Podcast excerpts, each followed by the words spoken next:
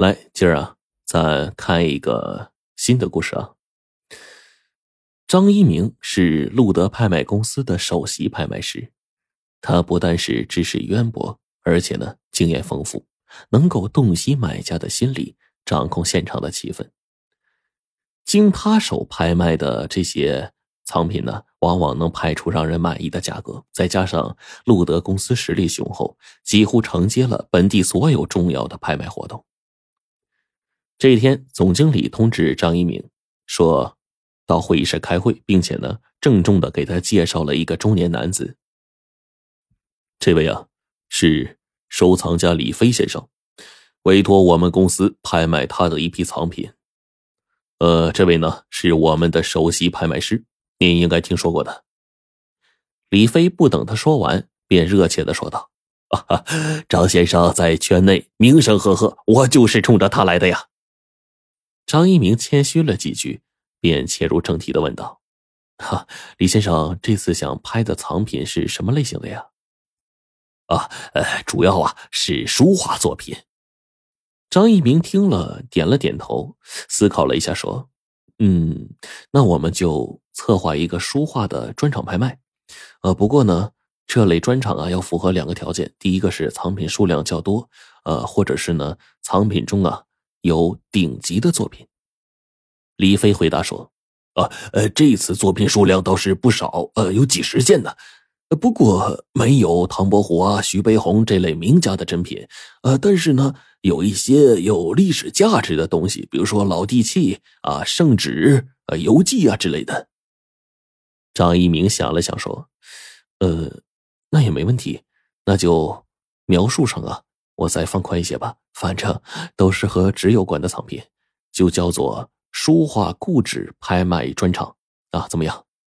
行家一出手便知有没有。这李飞一听，非常满意张一鸣的策划，当即表示道：“那就这么办。那呃，如果这批藏品总价能拍到三千万，呃，除了佣金，我愿意再多拿出一百万，感谢张先生。”嘿，这可是个新鲜事儿啊！拍卖令客户满意，客户呢赠送拍卖师万把块钱的礼物，这个是很正常的事儿。但是李飞张口呃就说要送一百万，啊，这也太慷慨了吧？那接下来的几天呢，张一鸣对李飞的藏品进行了全面的清点和学习。公司的这个鉴定专家呀。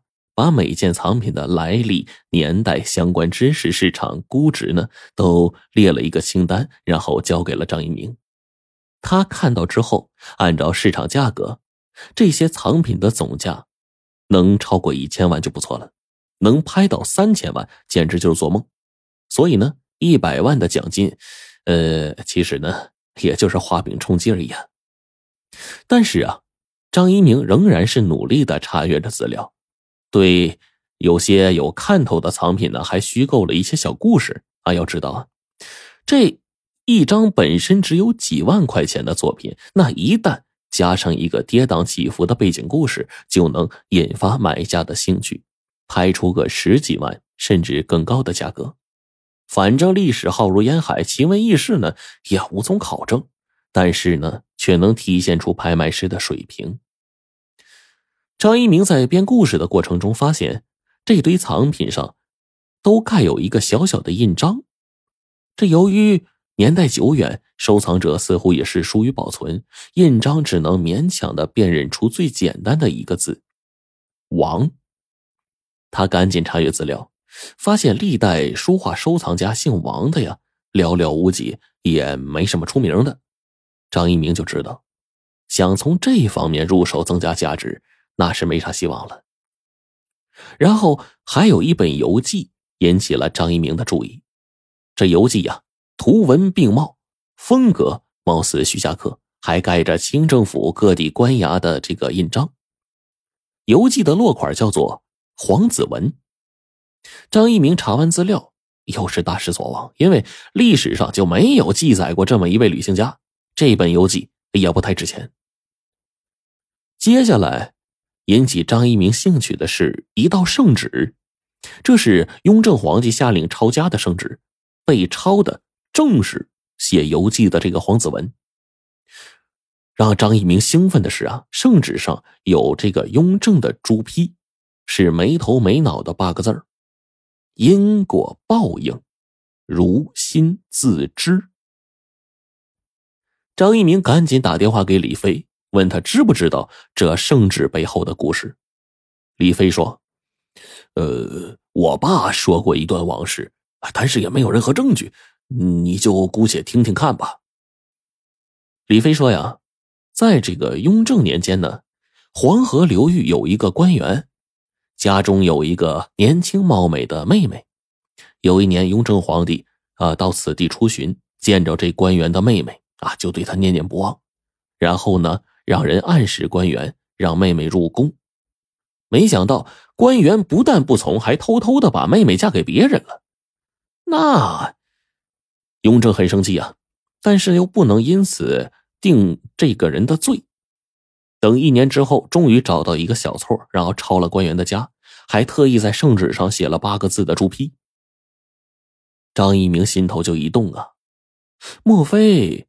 黄子文就是那个被抄家的官员，但是为何字画上画的这个印章都是王字呢？接下来的几天，张一鸣啊继续查找黄子文的信息，可是这个人啊居然就像不存在一样，在史书上没有任何的记载。拍卖会紧锣密鼓的筹备着，确定了日期，在媒体上投放了广告。还给经常参加拍卖会的买家发了邀请函，邀请函上按照惯例附上了要拍卖的藏品图册，让买家们能够预先的挑选自己喜欢的藏品做竞拍的准备。啊，当然，对于那些见惯了大场面的买家来说，这场拍卖会没有什么高价物品，就算是一个比较平庸的拍卖会吧。虽然只是一场平庸的拍卖会，但是呢，由于此时啊正是行业的淡季，没有其他大型拍卖会抢戏，因此呀，拍卖会的当天还是来了很多的买家。哎，有些买家就是冲着张一鸣来的，对他们来说，看张一鸣主持本身就是一种享受。拍卖会开始了。张一鸣抖擞精神，拿出自己全部的本领，调动现场气氛，力求啊将每一份藏品都抬到高价。一些新入行的拍卖师在底下就窃窃私语，他们就不明白，说这个张一鸣为什么会对这场平庸的拍卖如此卖力呢？那只有那些懂行的明白，这是张一鸣啊在巩固自己的江湖地位。足球界呢？啊，有人常说说弱队出门将，顾名思义，就是说你球队越弱，就越容易让门将出名，因为表现的机会多嘛。嗯，拍卖会也是同样的道理，没有一位拍卖师是在拍卖价值连城的拍品时成名的，那奇珍异宝人人抢，现场气氛自然就热烈。只有那些平庸的拍卖会，才能体现出拍卖师的真实水平，让他们。一战成名。